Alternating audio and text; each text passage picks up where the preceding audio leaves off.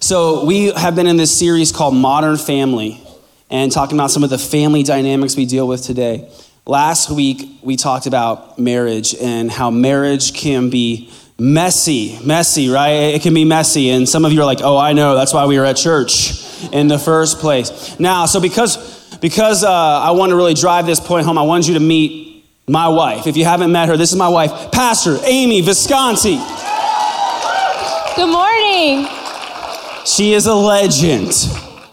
And she makes everything I do look better. She makes me seem smarter. She makes me sound nicer. I just love it when people meet her because they're like, oh, Ryan, you can't be that bad if she married you. Like, and I'll tell you what, it was not easy convincing her to marry me. She's way too good for me. Um, but we had a whirlwind romance, and I was like trying to convince her I was good enough, that I, and I wasn't, but I was trying to convince her that it was worthwhile. You know, I took, a, I took a note from a movie I saw one time. I said, I can show you the world. Shining, shimmering, splendid.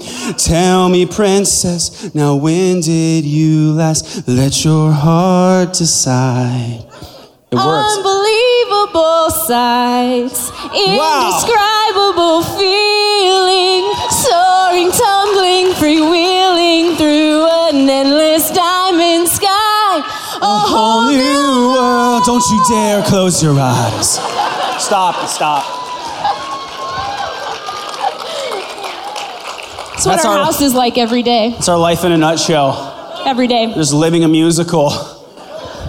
But it's uh, you know, it's not always all romance and and Disney movie songs in our home. Like anybody, you know, we have conflicts like everybody. Uh, sometimes people think that maybe because I'm a pastor, you know, Amy's a pastor, that we just have like a perfect uh, life and marriage. It's funny.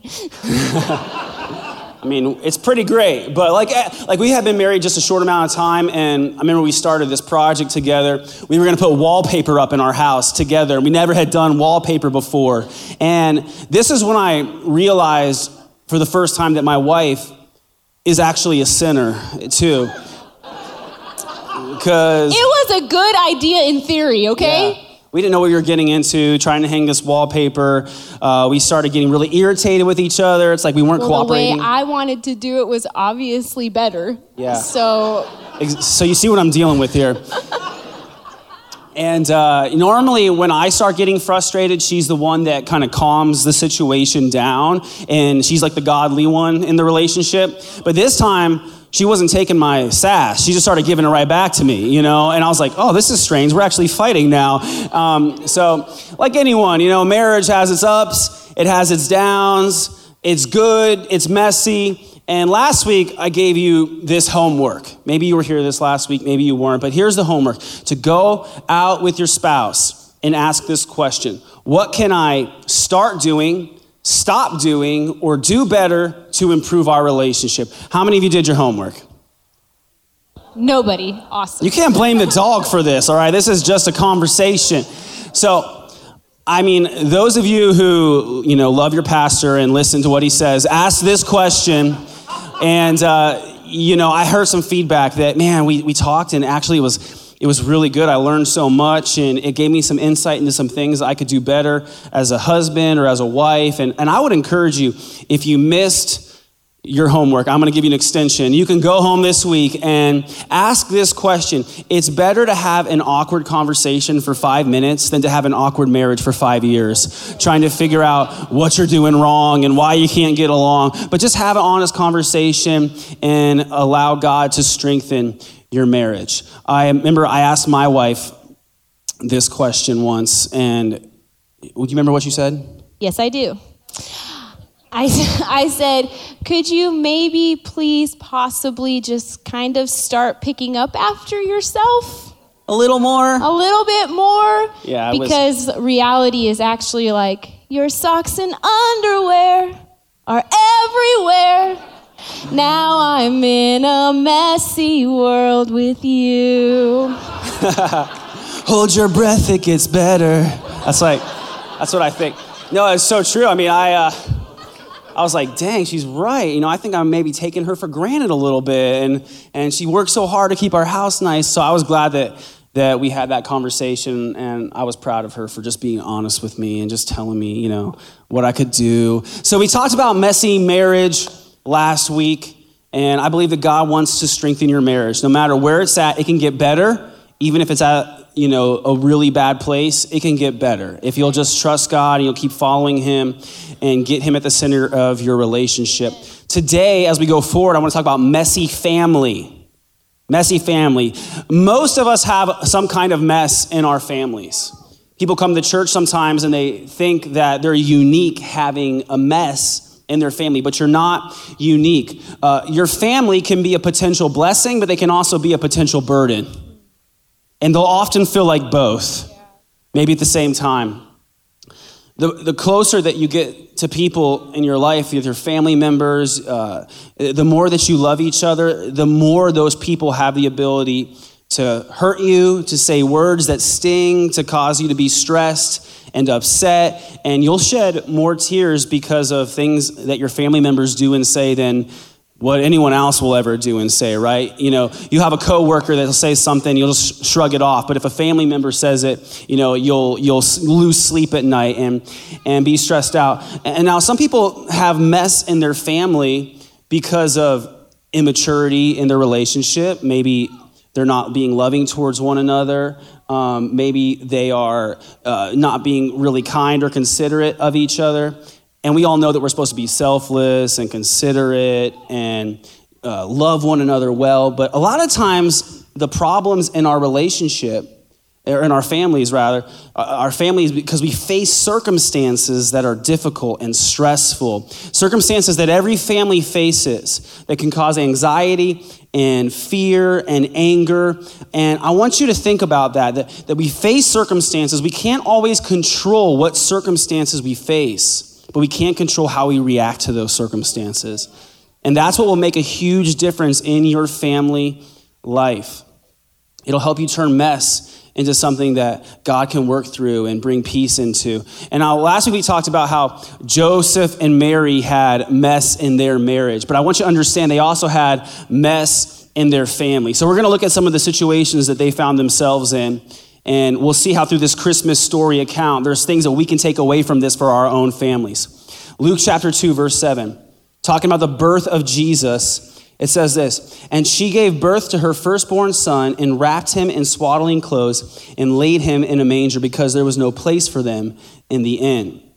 Now, how many of you know that when Mary was a little girl planning um, her life, she probably wasn't planning to have herself become pregnant through the power of the Holy Spirit, you know?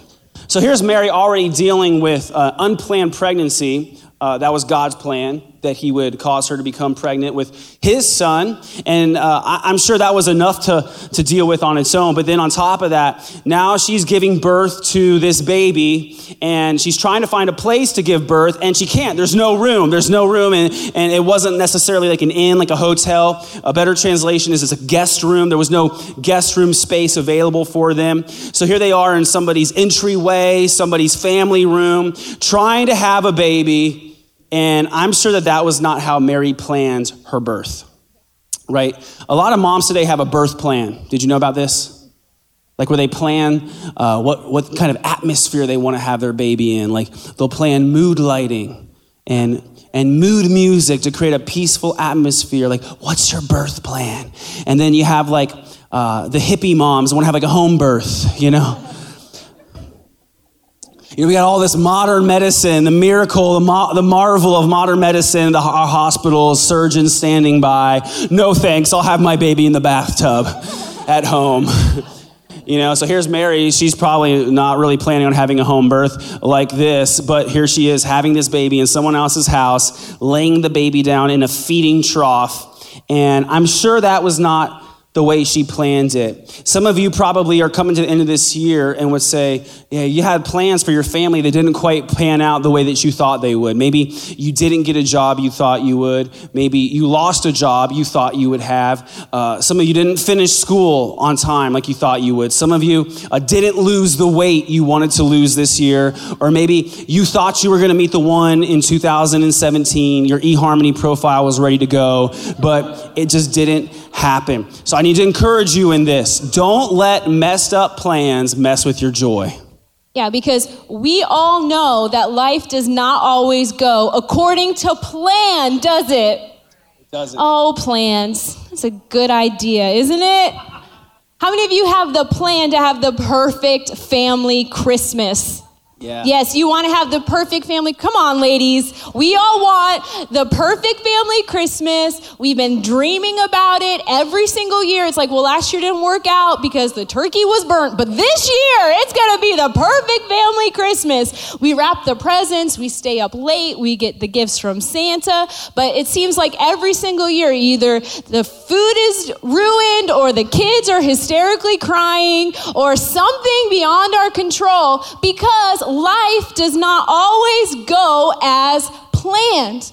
Our plans pretty much never work out the way we think the, they are going to, do we? And this isn't a new phenomenon, okay? This is something that has been happening for ages because it's in the Bible. So it says in James 4 13 through 15, Look here, you who say, Today or tomorrow we are going to a certain town and we'll stay there a year. We will do business there and make a profit. Now I'm just going to stop here for a second because how many of you, you've done this? By the time you were 15, you had your whole life planned out.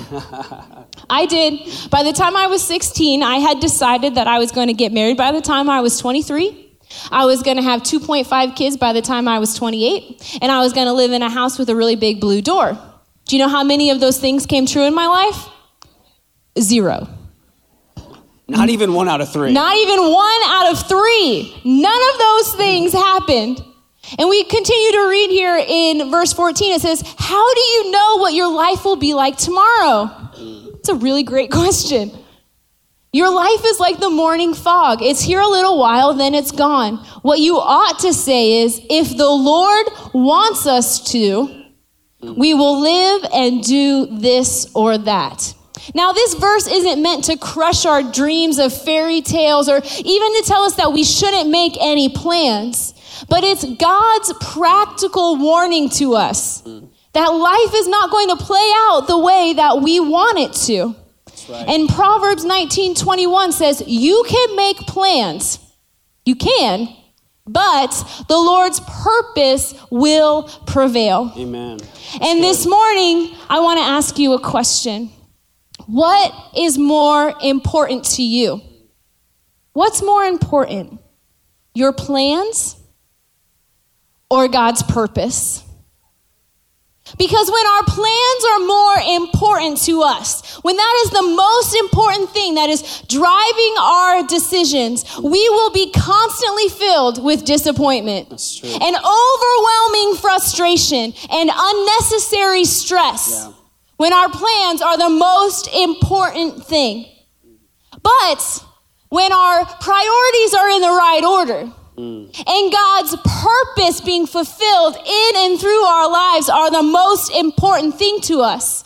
We can live our life every day with constant joy, Yeah. unwavering peace, and the confidence knowing that God, the creator of the universe, the creator of your life, is in control. That's good. Amen. Because Amen. God being in control of our life is way better than any of our plans working out. That's so true. Every time, God being in control is better.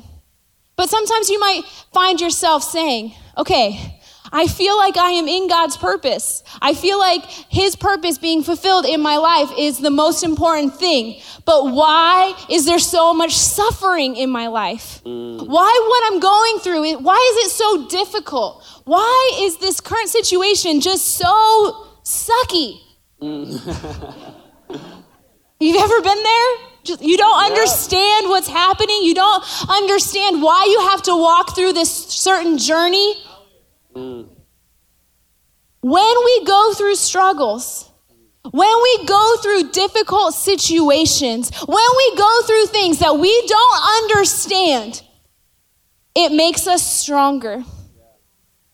And when we're on the other side of those journeys, we can look back and know we're stronger now, and we can be prepared for more responsibility.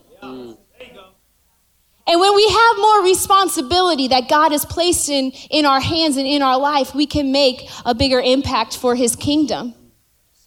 See, it's okay to dream big, it's even okay to make plans. But we have to live life open handed.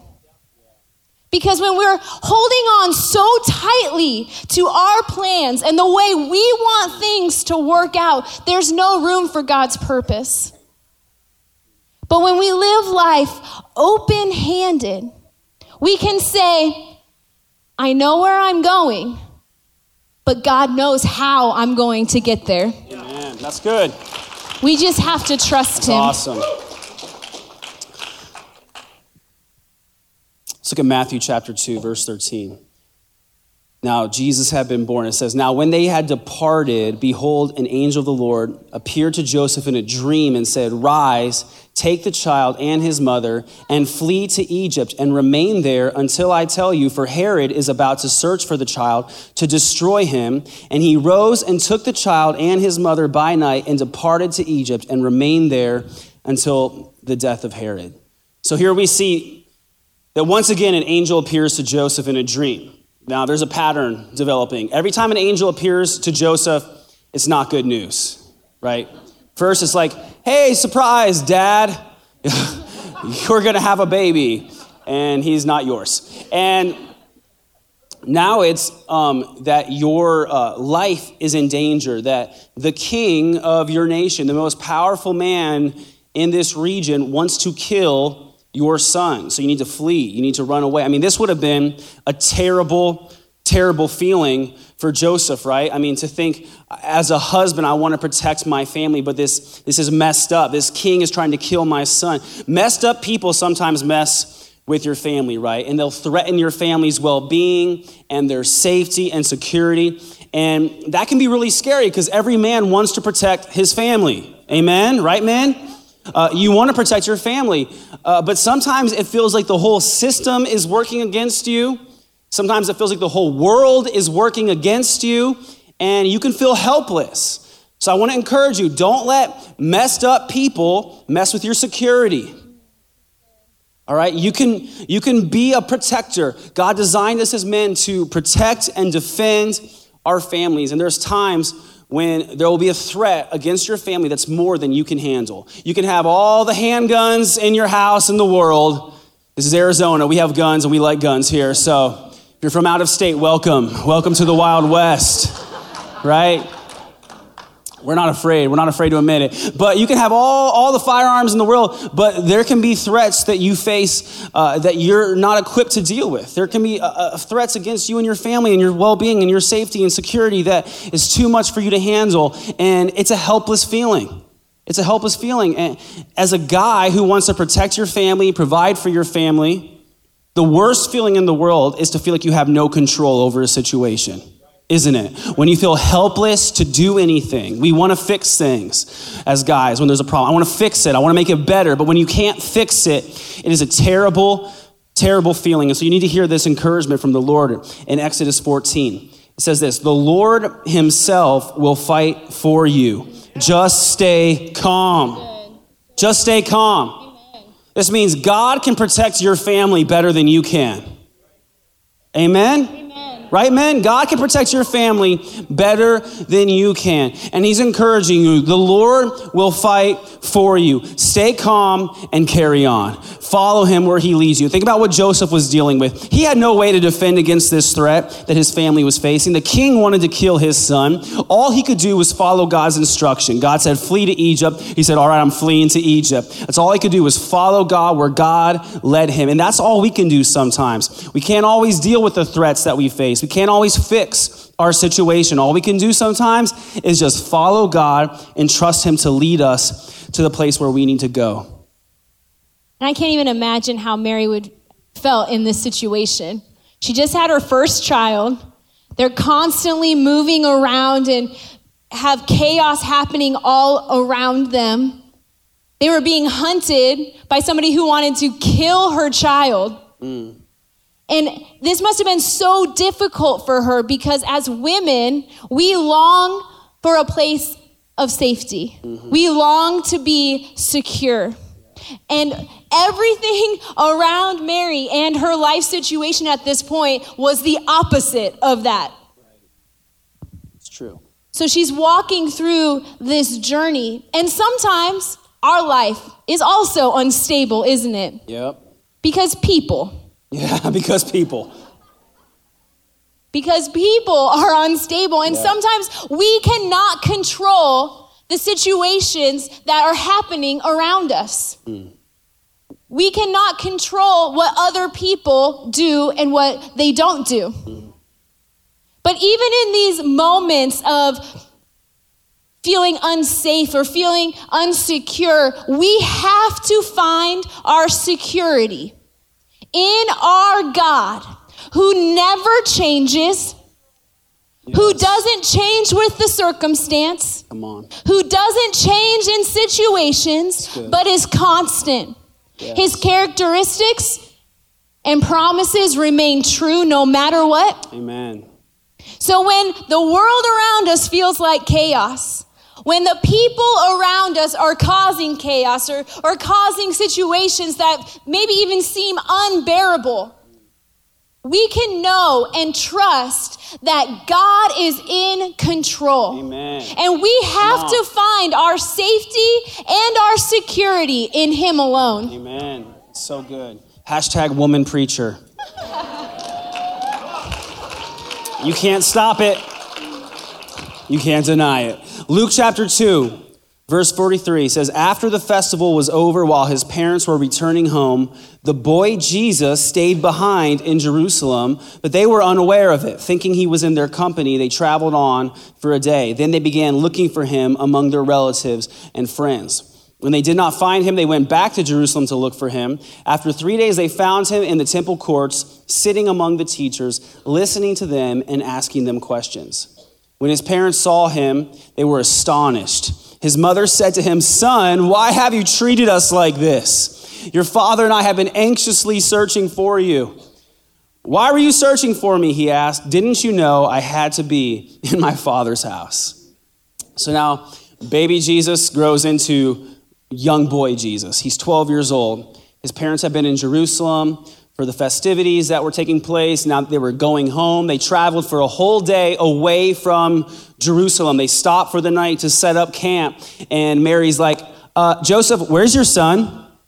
Oh, he's out playing with his friends. I, I, think they're playing tag back behind the wagons over there. Uh, he's not here. We've looked for him everywhere. It turns out uh, he wasn't there. So they go back to the city uh, uh, the largest city, mind you, in the region, Jerusalem. They searched for their son for three days. Could you imagine looking for your 12 year old in the largest city in the region for three days and you can't find him? How many of you would have just had a total panic attack as a parent, right? Some of you helicopter moms couldn't have gone three minutes. I'm just saying. I'm not judging you, I'm just saying, honestly, okay? You can imagine how much panic Mary would have felt, right? How much panic Joseph would have felt not being able to find their son. And then ultimately they find him sitting in the temple courts. Here he is with the priests and the teachers of the law and they're having conversations. They're, they're asking questions of one another. They're studying the scriptures. Like Jesus is there, little 12 year old uh, theological Doogie Howser, having conversations with the priests. Of course, that's where he is, of course. And he says, You know, didn't you know I would be here? Um, one, one translation has him saying, Didn't you know I would be going about my father's business? And I think of Joseph. If I was Joseph, I would have been like, Boy, I'm going to give you the business. I'm taking my belt off right now right? Like, I know Jesus never sinned theologically, but I think this is as close as he got, right? you know, and I'm thinking to myself, what if I unjustly spanked Jesus? As his dad? Like, what if I was Joseph and I started whipping him, unju- the son of God? Like, would God the Father strike me dead with a lightning bolt if I did that? I'm just, I just started playing this scenario out in my brain. Like, what if one of the sins Jesus died for on the cross was the time I spanked him as his dad unjustly? Like, that's just where my brain went to, okay? So, one of the now, now Jesus, you know, he was he was God and he was perfect, but you see how his parents also dealt with mess because of their their kids. And a lot of us in families, you deal with messed up kids. You have messy kids in your family. Let's just admit it. Um, sometimes those precious little snowflakes grow up into a hot dumpster fire. Okay. And it's a handful. It's hard to deal with. A lot of you are dealing with awkward family dynamics. You got awkward family holiday dinners going on, mixed families coming together. You're dealing with exes and stepkids and step parents. And, and I want you to be encouraged by this. Joseph was a stepfather, right? Think about that. He was raising God the Father's son. That's a lot to live up to, right? That's a big task. And so it can be difficult at times. It's difficult sometimes to raise kids the way you want to. Sometimes your kids don't cooperate, but I want to encourage you don't let messed up kids mess with your sanity. It can drive you crazy, right? You want the best for them. But you can't let messed up kids mess with your sanity. You can do everything right as a parent and have nothing go right with your kids. Right. But I want to encourage you don't panic.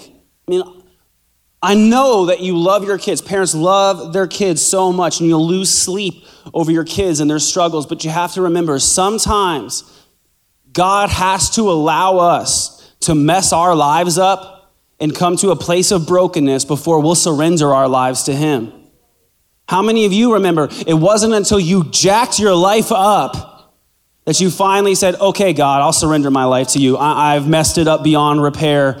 I'm ready to let you be in control. And God sometimes lets some people mess their lives up because He's merciful and He wants to allow that person to come to the end of themselves and come to a place where they'll accept Him and turn to Him. So don't panic. You can't control what your kids do. You just need to hear that. You can do your part, but they're responsible for their own choices. And I watched my parents actually live this. My brother Sean uh, started hanging out with the wrong crowd when he was very young, and he started doing drugs when he was in junior high. And just started out with pot, and it quickly escalated to really hard drugs. And it was really a difficult situation growing up with a brother who was addicted to drugs. And my parents,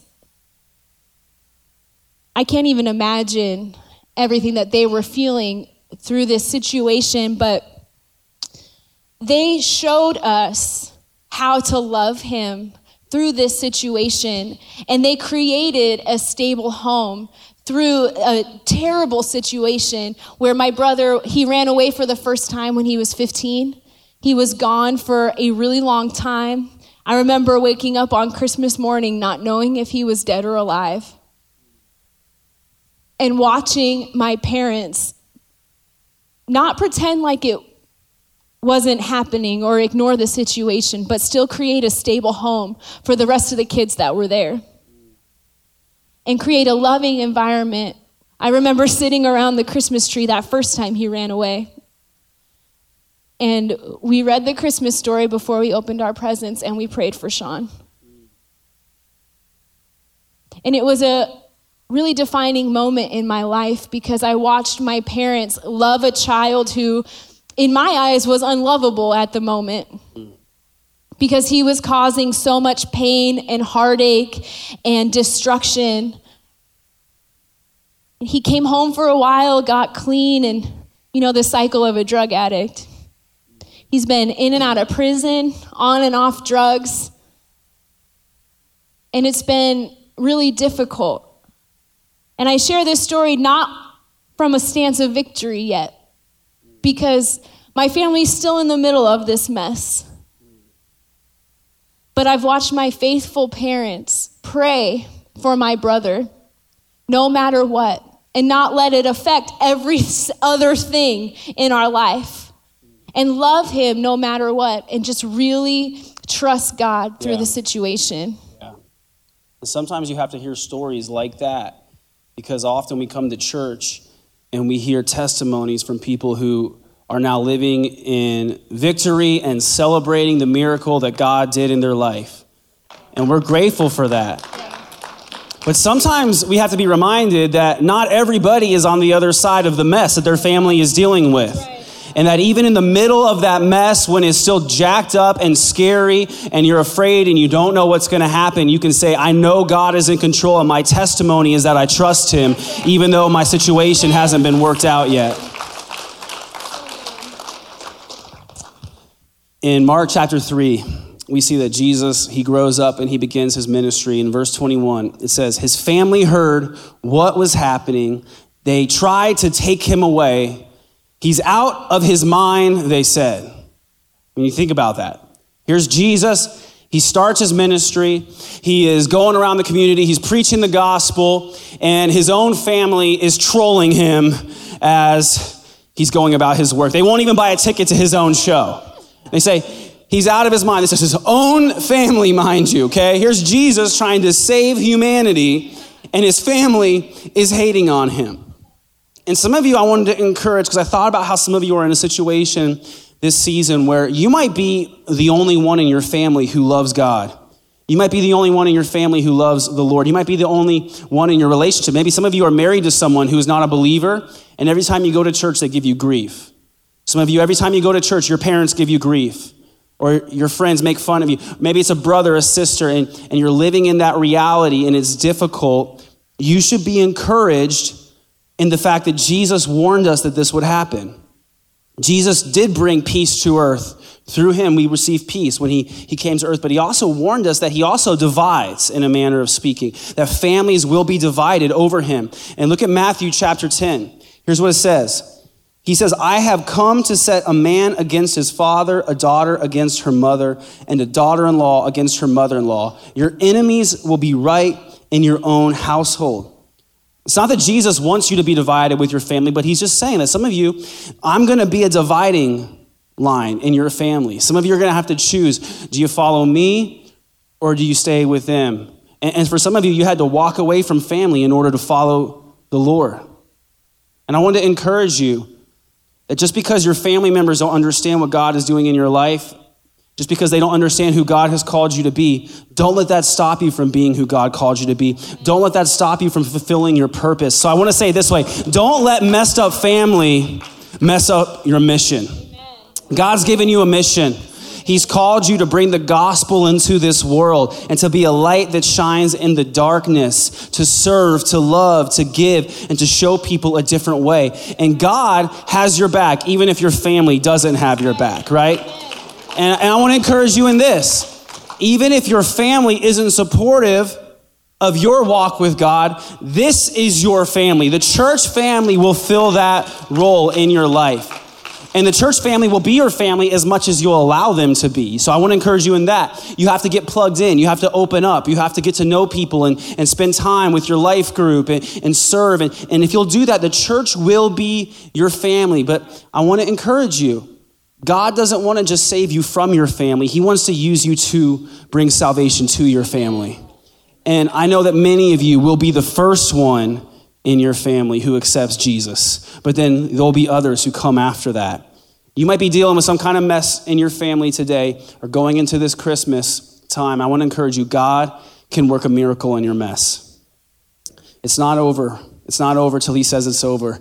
And we just got to trust him sometimes. We got to pray. Sometimes we'll pray that God will help us and then we give up because well i already prayed you know for that it's not working just keep on praying right jesus talked about persistent prayers how god hears our persistent prayers don't give up keep praying if you need god to do something in your life so i want to take time to pray for you this morning before we continue on as we close this message time how many of you would say i have a mess in my family of some sort that i'm dealing with if you have a mess we're going to pray for you i'm going to ask you to stand to your feet right now don't be embarrassed if you have something you're dealing with just anyone who says, man, there is a mess in my family of some sort, and I want to pray and ask God to work a miracle. Would you pray for us?